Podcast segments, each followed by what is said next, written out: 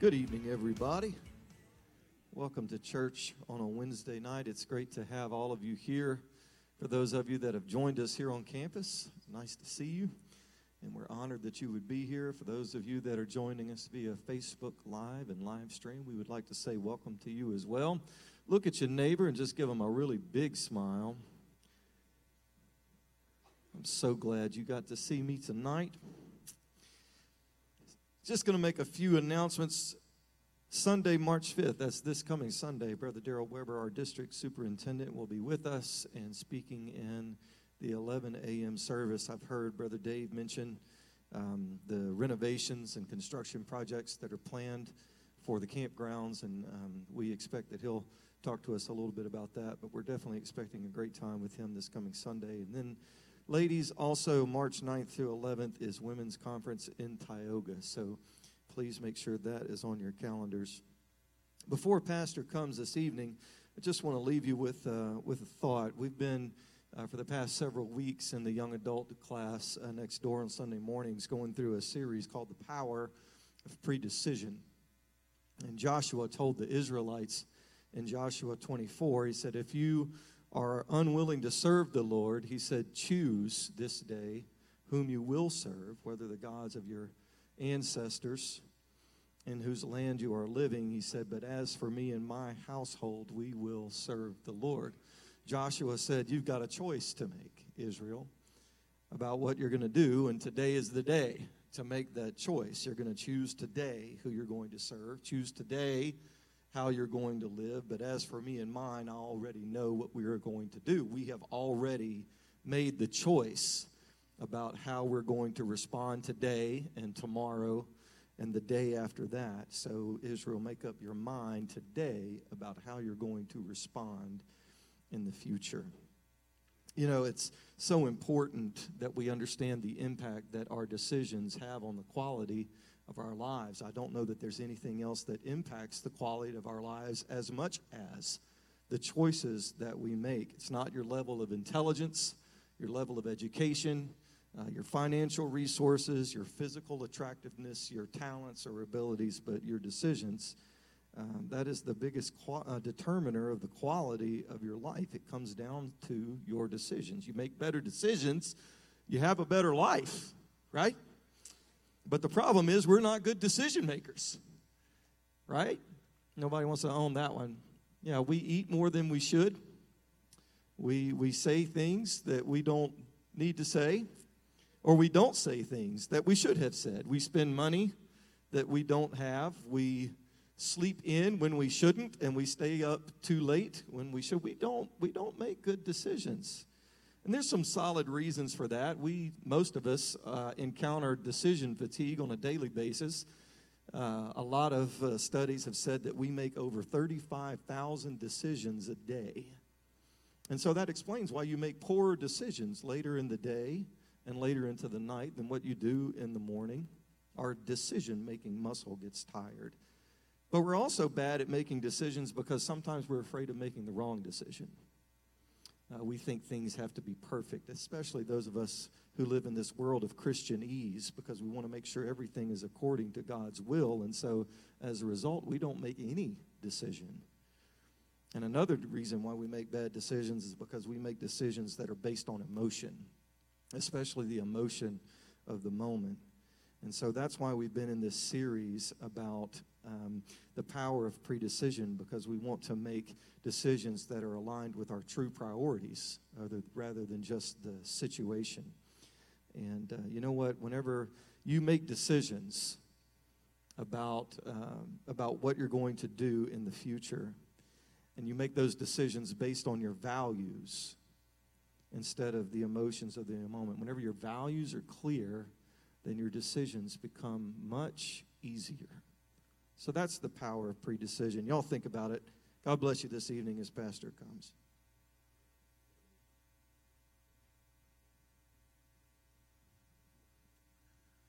Good to see everybody tonight. Thank you, as always, uh, for being here and uh, appreciate so very much your faithfulness and consistency to the house of the Lord, particularly on Wednesday night. And uh, I'm very, very honored, very thankful that all of you are here tonight. And uh, I trust that you've had a good week so far and uh, that you have been a recipient of the goodness of God. Uh, I have, and I'm very thankful for that. Uh, I let God know that just yesterday, that I was very thankful for all the amazing things He does in my life, literally on a daily basis. I want to jump right into our presentation for tonight.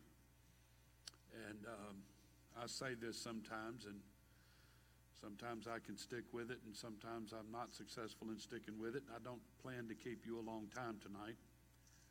Um, I know the hour's early, and uh, where I may not keep you that long, I'm coming tonight very concerned and very passionate about what I want to talk to you about tonight. My motive, my purpose is to challenge your thinking. And what I'm trusting here tonight is that there is a whole host of Grace Church people that are watching this via live stream, is what I'm hoping for. Because, as Sister Murphy reminded me one time years ago when we were in Baker, uh, I taught real hard on a Wednesday night, and she said, Well, you were teaching the, to the choir. And um, I'm going to do that here tonight. Again, very hopeful that uh, there's a large representation of Grace Church attendees and members and leaders that are watching this presentation or maybe will consider watching it later. I want to call your attention tonight to Galatians chapter 5 verse 7. we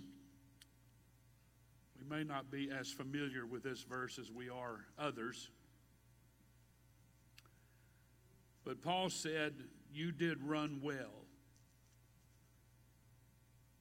Who did hinder you that you should not obey the truth? He said, You, he did not say that you are doing well or that you're running well, everything's going well. He referred to wellness as a thing of the past. And then ask who, not what, but who. Everybody say who. Who did hinder you? Who did hinder you? I want to talk to you for a little while tonight, and if I could title this anything, I would title it this The Challenge of Moving Forward.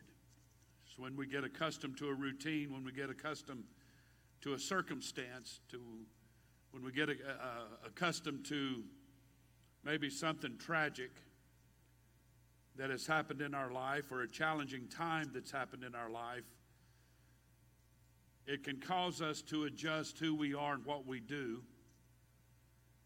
And then we have a hard time breaking out of that, that particular new routine. That's the essence of what I want to talk to you about tonight. Let me preface this thought with with this illustration. I've told you numerous times that one of my most inspiring messages that I've ever heard anyone preach, no offense to anybody, no offense to any other preacher. But Sister Murphy and I were, because of the times years ago, uh, we were struggling to just have a breakthrough in Baker when the church was there. And just couldn't seem to get things going. And uh, we went to Because of the Times for some encouragement, and I'm glad I did. Because there was one preacher that preached one sermon that changed my life. And I can just about guarantee you that since that time, and I don't remember the date that I heard this sermon, it's on YouTube. If you would like to see it, you can get on YouTube and Google it, and they'll pull it right up for you, and you can watch it. It's when Brother Lonnie Treadway pastored in Beaumont for years. Preached a sermon entitled, You Picked a Fine Time to Leave Me, Lucille. And um, I had a cassette tape. I bought the cassette tape. That dates how old this sermon is.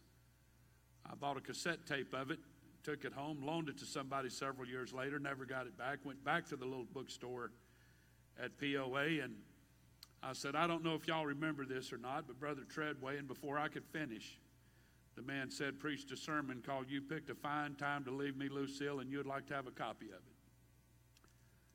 I said, Well, you guessed right.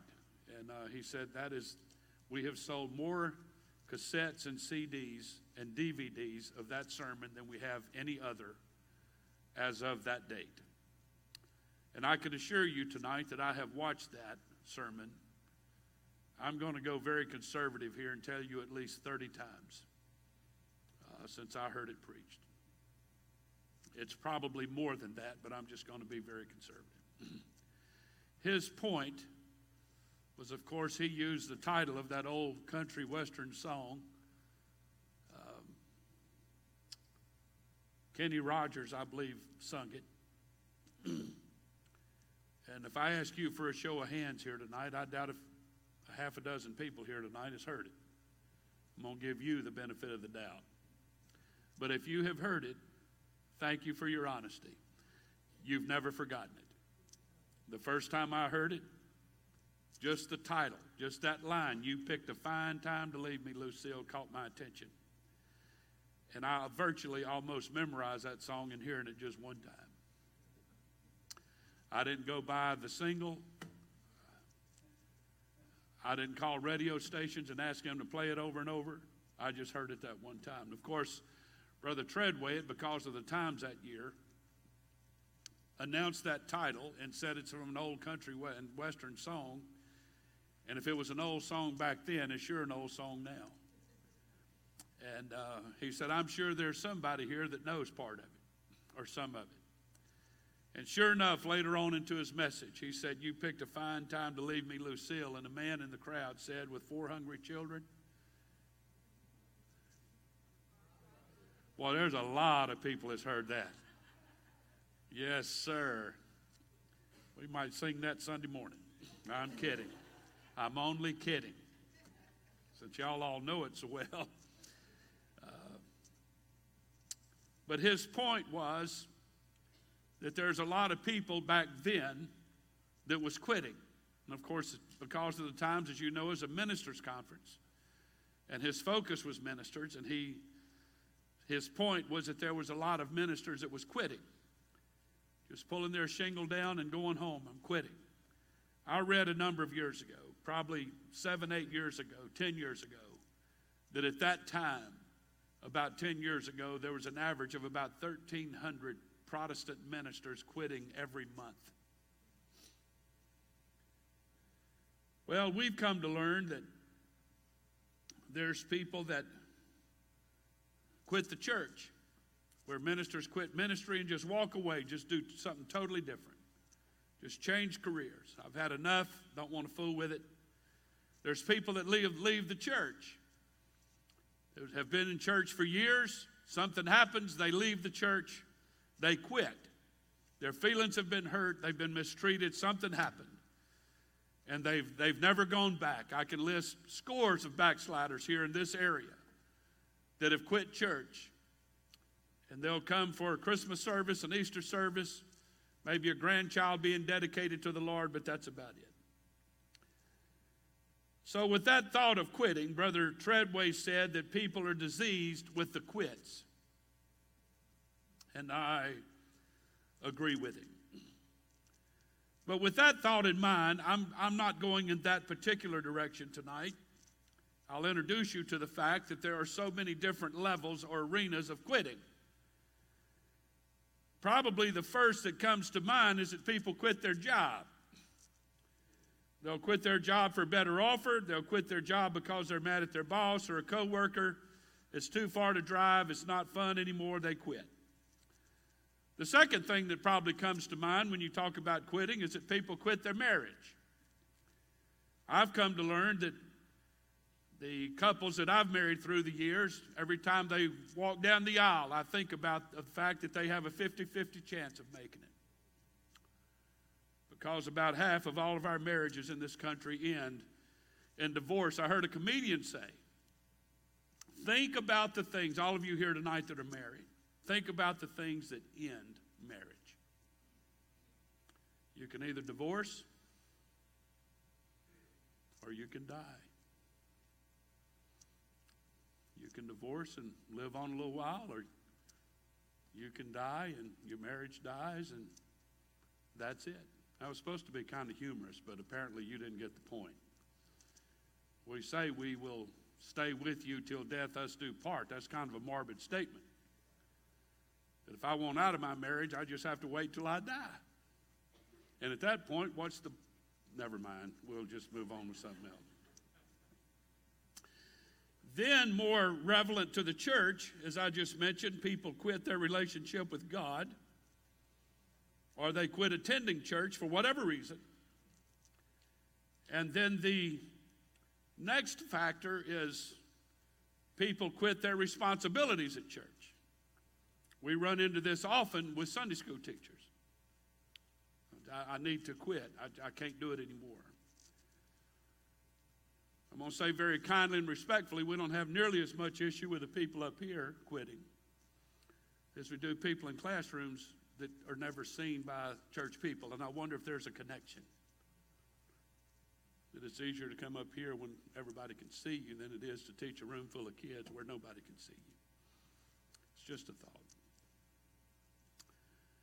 I want to talk to you for a little while tonight. And again, it's a challenge of moving forward. Is what I want to talk to you about. Is I, I, I don't want this to be negative. I just want you to help me think about it. I think about it all the time. I can take you back to the first service I was ever a pastor. And this thought was prevalent in my head back then, and it still is. I want to talk to you about the level of, of, of quitting that really has me puzzled and concerned. And this is what's motivating me to talk to you about this tonight. As to what's happened since COVID in church culture. I believe because the job market has moved to a work from home dynamic, church culture has moved to a have church at home dynamic.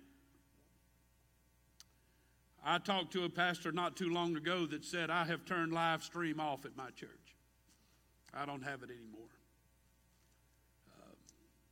It's too easy for people to stay at home and just watch on live stream. And I know that we do have people at Grace Church that stay home on Wednesday night, and they told me they do. It's just easier to come in from work, grab a bite to eat, and sit down and watch Wednesday night Bible study on live stream, where I appreciate that. I still believe tonight with all of my heart that it's better to be in church at church. So it's another dynamic of quitting. I'm going to quit coming and showing up on campus because it's more convenient. Is that fair? It's easier. It doesn't mean I have to change out of work clothes and get a shower and grab something to eat and rush out to church or whatever. I know I'm preaching to the choir tonight because this group right here is here the vast majority of the time on Wednesday night. A lot of you work. We have others that are not able to be here this specific Wednesday night, but typically they are here. And I appreciate it. You are here. You don't know how much I appreciate it. The point I wanted to make tonight before I move on uh, about Wednesday night, and I may repeat this another time or two, is there's things that we talk about on Wednesday night that are hardly ever mentioned on Sunday morning. So you're missing half of Bible presentation that you're probably not getting anywhere else on any other level. I'm saying that to people that hopefully will watch this later. But it's not just Wednesday night Bible study. The thing that concerns me the most is that people have quit prayer, not coming to prayer meeting anymore. Our prayer schedule typically, we have now have a prayer room that is available for you to visit. Especially if you have a church key, you can come anytime. There's one here and there's one in the fellowship hall next door. And each corner, as you walk into the door, right and left, those little benches right there were designed for people to come and pray. Well, now we have one in this building. And then beyond that, we have church wide prayer. It's one time a month for 45 minutes. Once a month for 45 minutes. And people can't make it. It's too busy, have other things to do. It's not prioritized enough. And then we have men's prayer once per month for about 45 minutes, and that's a real hard one for the gentleman to show up for. We have Tuesday morning prayers once a week. We try to do these various prayer meetings to give everybody an opportunity to come to prayer meeting at least once per month. We have Tuesday morning prayer virtually every week, except for the Tuesday nights we have prayer once a month. That lasts for about an hour.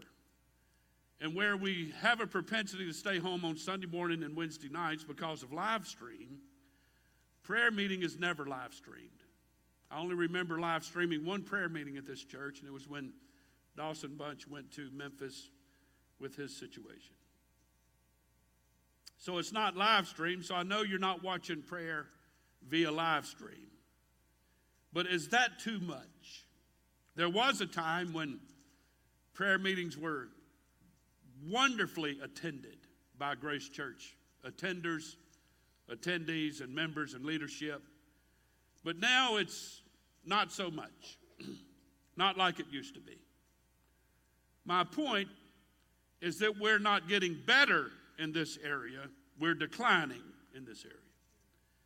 And if we've declined over the past two to three years post COVID, where will we be in another two or three years? Will prayer meeting even be a thing? Will Wednesday night even be a thing? I've also noticed that Sunday school is just too hard. It's another arm of our church where you, your family, your kids, etc., can hear the Bible on, at their age level. And so we are becoming, culture is dictating somehow that coming to church is going to be a Sunday at 11 thing, and that's pretty much it for a lot of families. If that's how it's always been, then it would be easier to get my head wrapped around it, but but that's not the way it's always been. When I was a kid, and a lot of you were much younger, you remember the revivals that went seven nights a week? When I was evangelist, I did one a Wednesday through Sunday, and then that Sunday, Sunday morning, Sunday night, through the following Sunday morning, Sunday night. We did seven days, or 10 days rather, and two services on Sunday. I remember as a kid when we got Monday night for a rest night, and these revivals would go four to six weeks. And the crowds were consistent every night, and people couldn't wait. So time marches on, and so it became culturally unsound to have revivals like that. So we did Wednesday through Friday and then Sunday. And then we cut out Sunday night. And then a lot of churches would do their revivals Sunday morning, Sunday night, Monday, and Tuesday, sometimes Wednesday. And then that doesn't work anymore. We now pay evangelists for one Sunday morning service what we would pay an evangelist for an entire week. We're getting, we're doing less, but our lives, our heart, our homes, our families, our kids require more, but we just don't have the wherewithal to produce it. We've reached a quitting point. That's what I want to talk to you about tonight. This is the focus of my presentation. A quitting point is when we reach a certain level of physical, emotional, or mental pain. When we reach a certain level of physical, emotional, or mental pain, we reach a quitting point and our system begins to shut down. Did that happen to us during COVID? Remember, we had to quit. Do I need to remind anybody of COVID? Especially the way church was held back then. Do I need to remind anybody of what it was like during COVID? I remember here being on, on Sunday morning service with about 10, 11 people and preaching to empty chairs every Sunday for, what was it, two or three months, whatever we did. So the thought process is if we ever get through this nonsense, what nonsense, but a lot of the restrictions I thought were a little bit over the top. That's just my opinion. But once we get through all of this, man, the folks are going to be so excited, they're just not going to be able to hardly wait to get back in church. And that hasn't happened. It hasn't happened virtually anywhere in our country. Instead of people wanting to be back in church, because now we can, it's just, we, we just learned, much like our job, we can stay at home and work, so now we can just stay at home and have church. Were, did we reach a certain level of physical, emotional, or mental pain during COVID and we reached a quitting point and our system shut down? If that's the case, the big question every pastor in this country is asking of all denominations is how in the world do we get it back? How do we get past that quitting point? When you describe a quitting point or define a quitting point as a certain level of physical, emotional, or mental pain, what causes it? Well, generally speaking, it can be caused by a number of things, but here's just a few is number one is a low tolerance for problems or pain. And I believe the church was ill equipped for COVID. Believe we were equipped for that. Our, our thinking wasn't equipped for that. Our, our logic wasn't equipped, and certainly our faith wasn't equipped for it. And we had a we we discovered that the church had a very low tolerance for problems or pain. And most everybody's had COVID. And a lot of people have lost family members to COVID, and we are so sorry about both. Some people have had COVID two or three times since then. So perhaps that's what's happened to the church in our mindset. We reached a quitting point back then, and we just haven't really got back in our mind, in our faith, in our logic, and so on where we should be. the second thing that can cause a quitting point is a result of past habits. And I believe we quickly learned, especially during that time of COVID, and established a habit. And it was so amazing to me is how quickly it formed and how wonderful it was to stay home and just watch service on live stream.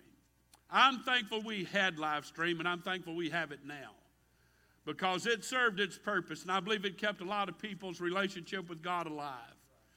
But people adjusted to a habit, to a routine, and it's hard for them to bounce back from it. The third thing that can cause a quitting point is it may simply be our predetermined expectations of how things should be.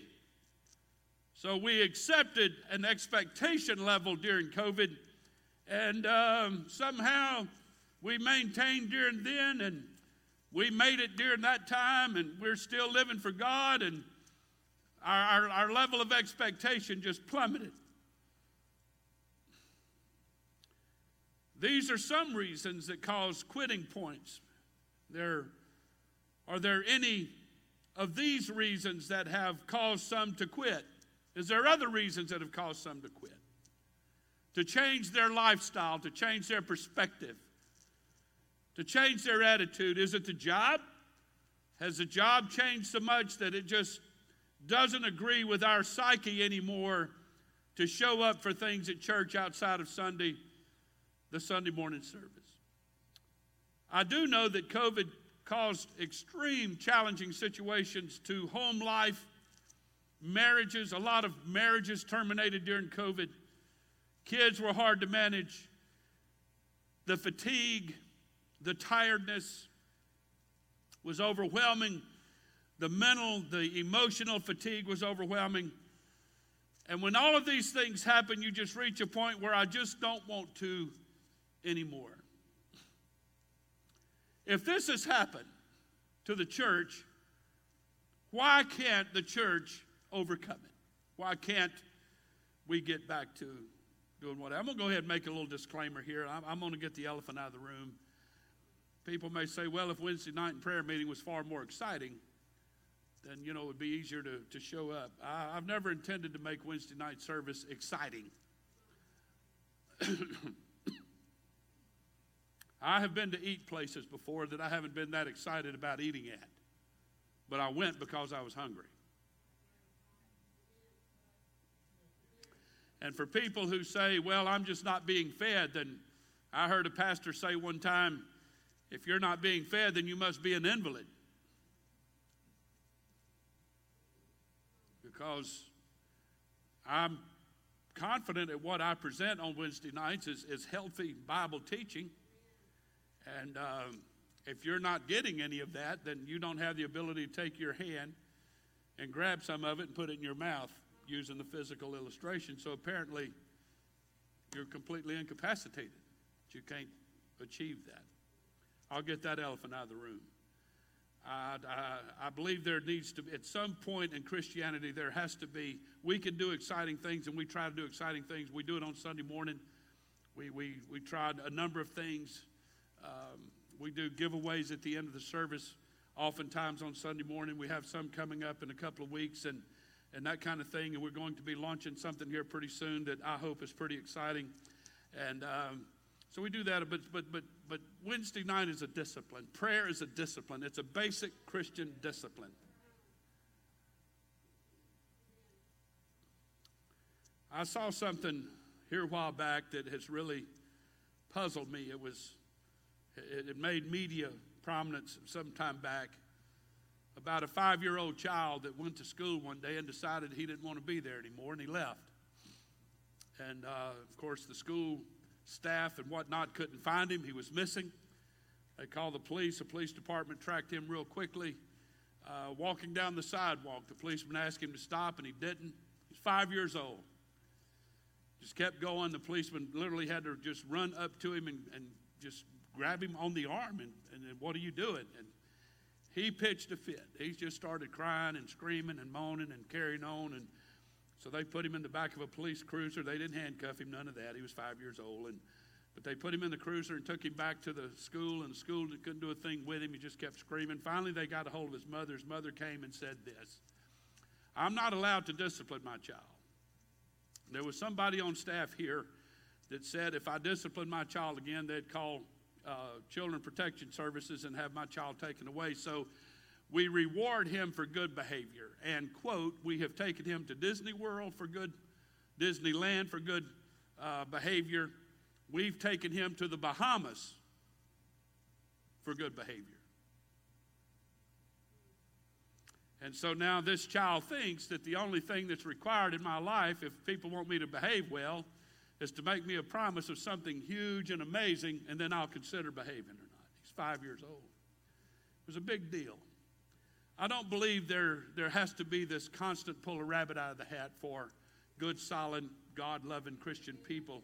I think we ought to come to church sometimes because we understand the discipline of it.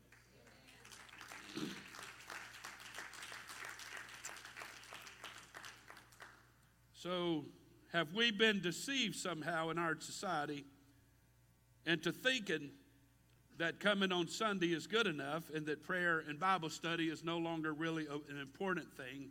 It's not a priority. Here's what we must understand. You're on board with me tonight. I feel that. So here's what we need to understand is oh, old Slewfoot. If you don't know who that is, it's the devil. He has a strategy. The devil has a strategy. Did you know that the devil knows our weak areas? How many believes tonight by a show of hands that the devil is defeated? Those of you that don't know, we'll teach a Bible study on that here a while back, or, or here in the near future. Um, the Bible teaches very clearly that he is a defeated foe. I'm not going to ask you since that didn't turn out too good. Uh, I'm not going to ask you to raise your hand again, but does anybody here believe that he's defeated, but he's not stupid? the devil always attacks us. Listen to Pastor tonight. Please listen. Refrain from chatting with your neighbor here for a minute. He always attacks us at our quitting points. He knows our weaknesses. And if he can cause something, do something, manipulate something in our life that will kind of blindside us and cause us to quit, do you think he'll follow through with that? Of course he will, because he is not stupid. So he doesn't mind if we continue to go to church as long as we have quit trying to be effective or purposeful in our church attendance. So here's the big question. If there was a time when you attended prayer meetings, fairly regular, not all the time, fairly regular, if you used to attend Wednesday night Bible study fairly regular, when did you quit? And why? I can go up this side, down this side, up that one, down this one, and see all kinds of empty seats of people that used to be here virtually every Wednesday night. And they're not anymore. And so, my question is being that you have apparently quit, why? Do you think it's helping you? Do you think it's beneficial? Do you think it's profitable? Let me ask you this. If the devil can find your weak point and cause you to quit a Wednesday night, if he can cause you to quit a prayer meeting, then could something happen to cause you to quit Sunday morning? Because kind of one thing leads to another. And if it took something pretty simple to impact you on Wednesday night in prayer meetings, he might have to step it up a little bit for Sunday morning, but don't you think he'll try?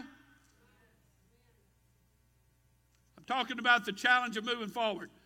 People have gotten stuck in a place, and I'm going to blame it on COVID. I don't have anything else really to blame it on off the top of my head, even though there may be plenty of other things. I'm just going to use that one. Are we going to use that from now on as an excuse? Are we going to teach that to our kids? Look, COVID happened in 2020, whatever, yeah, 2020, whatever year it was. I try not to remember. So, for the next how many years will that be the reasoning for staying home on Wednesday nights and prayer meetings and so on? I'm not just picking out Wednesday night and prayer meetings, but it's, it's the default other than a Sunday. I think you understand. I hope you understand what I'm talking about. So, if the devil can talk you out of coming to prayer meeting on some frequency, you say, Well, it's not the devil, it's my job. It's not the devil, it's my kids. It's not the devil. Don't you think he might have something to do with that? I do agree that we shouldn't blame the devil for things he didn't do, but I can't find much that he's not doing. And if it's not the devil, it's carnality. So you can pick whichever one you want.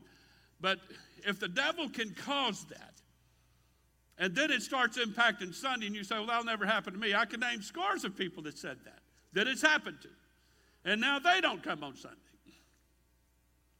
And I'm sure the excuse is legitimate. Jesus went through this with somebody when he, he told the parable of preparing a big marriage feast. It was a big deal, and, and the husbandman wanted everybody there, but one guy said, I've just bought a new piece of property and I need to go see about it. And another one said, Well, I just married a wife and I need to go take, a her, take care of her. And another one said, Well, I bought a yoke of uh, oxen and I need to go try them out somewhere. All of that has to be done at the exact same time. It can't wait. You can't do it before. And you sure can't wait till afterwards because the whole thing, the marriage, will just completely fall apart if you don't get to it right now. I think all of that, all of us would believe tonight that that is absurd. Well, let me ask you this question. And I'm coming to you from a premise that's already been proven here at Grace Church. If the devil can knock you out on a Wednesday night in a prayer meeting, then he can arrange to have you knocked out on Sunday. Is it possible that he could come up with something that would cause you to bail out on your commitment to God altogether. If that's the case, could he cause something to cause you to bail out on your marriage? Is it possible to him to cause something that would cause something uh, cause you to bail out on parenting? What is the threshold of your quitting point? Where is it? What is it? The Bible said, Paul said, Who did hinder you? Not what, but who? The devil. Okay, he's behind all this stuff. If you took the devil completely out of the picture, we'd live in a pretty wonderful world. So, what would it take for you to bail out? It, it, it, it, it keeps snowballing. So, what is the threshold of your quitting point? What would someone have to say or do that would cause you to quit? On some level, some part of your relationship with God, what would someone have to do or say that would cause you to cease doing in the kingdom things that you are doing right now? Say, that'll never happen to me. It has. It's happened to scores of people. What circumstance would have to take place in your life to cause you to want to quit? The devil is continually trying to figure out these things and is continually trying to make these things happen.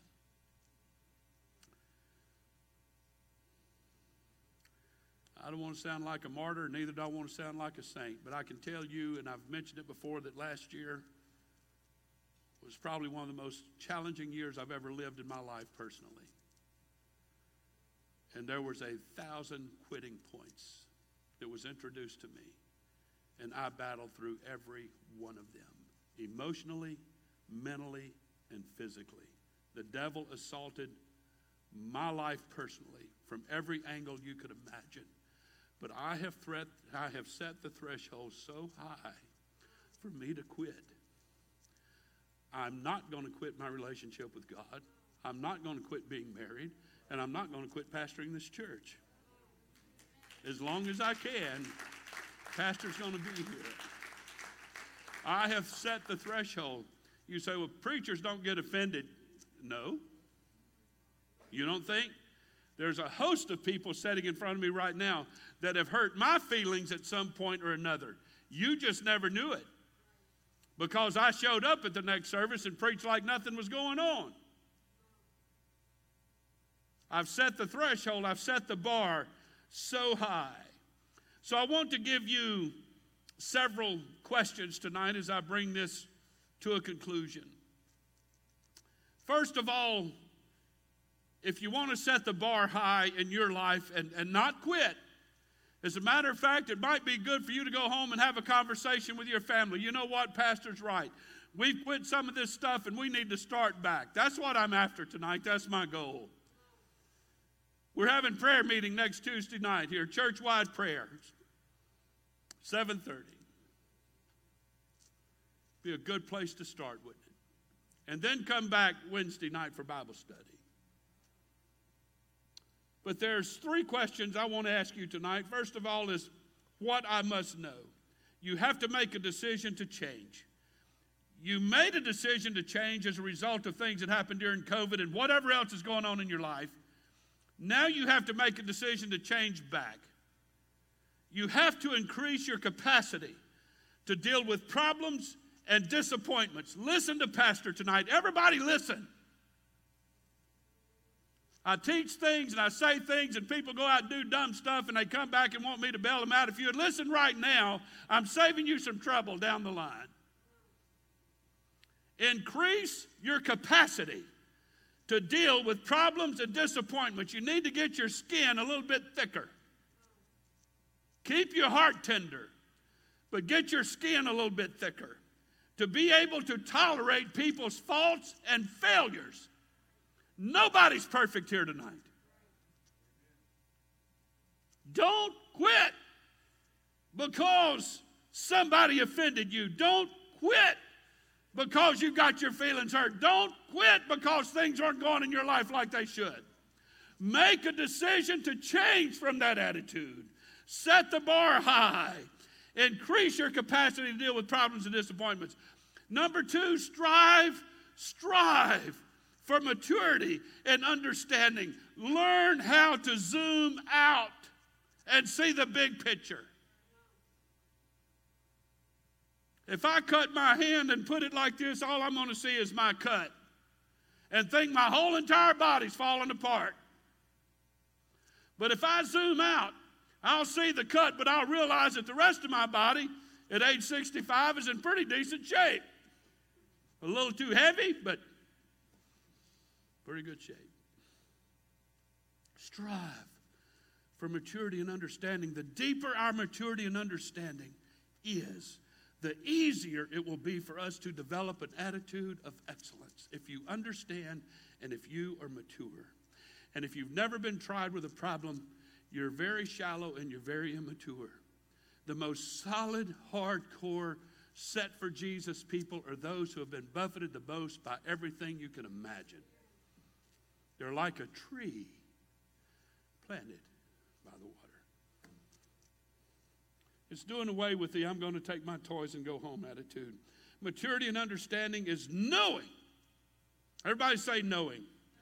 Maturity and understanding is knowing. You know, there's a couple here tonight that could give all of us a Bible study on that. And they're sitting towards the back, and it's Mike and Sheila Landry. Do you know where their only child is tonight?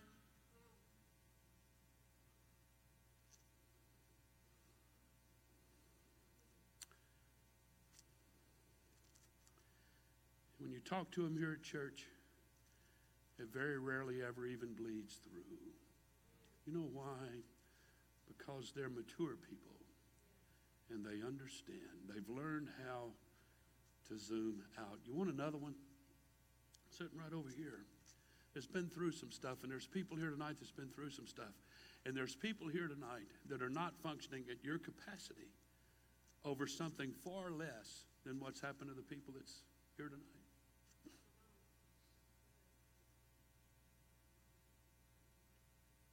Maturity and understanding is knowing that everything in life is not going to go my way.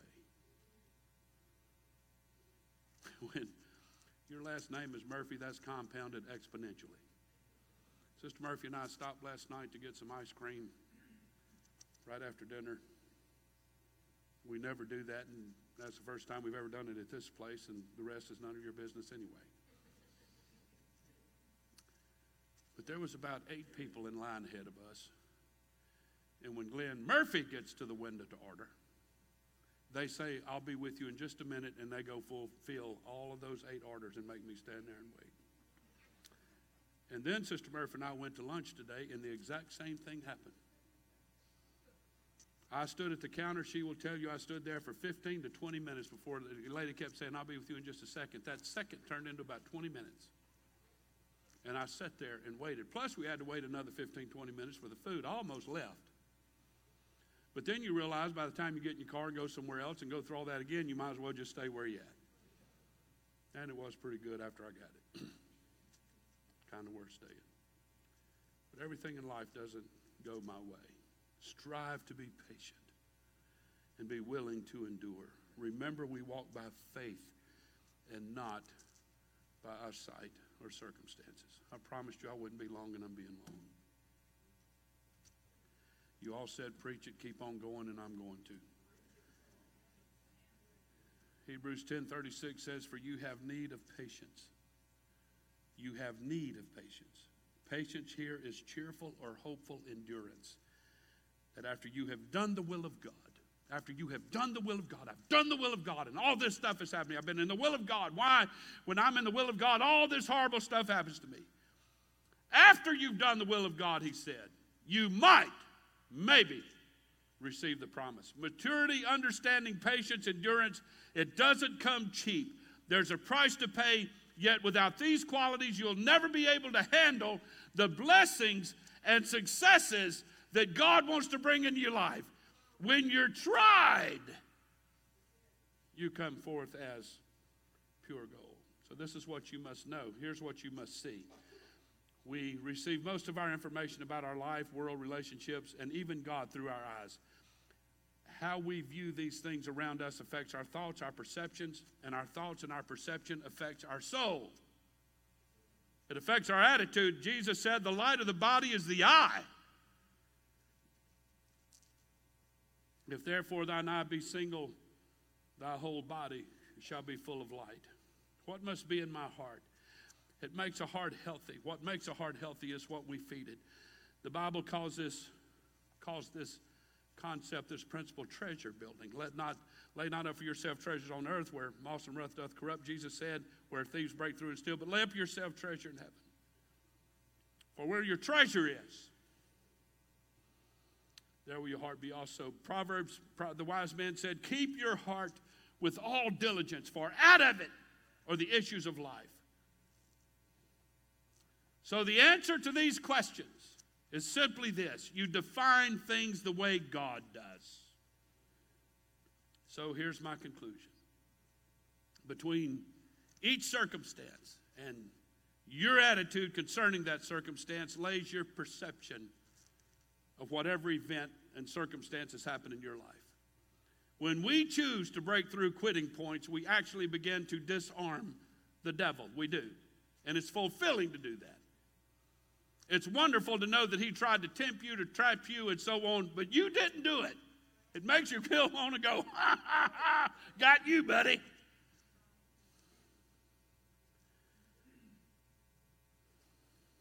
When we break through something that has stopped us in the past, we gain maturity, understanding, patience, and endurance to be able to do battle with it again and be victorious again instead of failing. Every time we break through a quitting point, it is a disarming of our enemy. We need to remember him totally at a loss for what he needs to do to us to make us quit. I'd like for the devil to look at everybody that's a part of Grace Church and say, I don't know what to do to make these people quit. They just won't quit. So here it is, and, and I'm done now. Here it is in a nutshell. Our behavior, everybody say our behavior. Our behavior can cause us to mess up our lives outside the church. But our attitude can cause us to mess up our lives inside the church. Both can be devastating. Too many of us suffer from the malady of an attitude trained by our circumstance rather than trained by the Spirit and by the Word of God. I didn't mean to keep you this long, but I'm not sorry.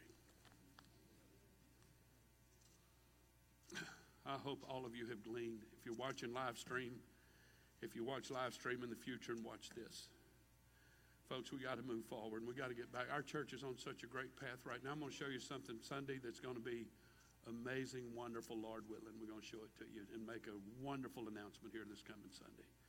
That ought to bring some of you live streamers out to campus Sunday. Because it ain't going to be nearly as much fun on live stream, I can tell you that. But we have some wonderful things coming down the pike, and I believe God is blessing this church mightily. And I want to see it grow, and I want to keep up with the will and purpose of God for this church, don't you? Thank the Lord. Thank the Lord. Everybody say, God help me. God help us. Everybody say, hashtag we're coming. Amen. God bless you. You're dismissed, and we'll see you Sunday morning in Jesus' name.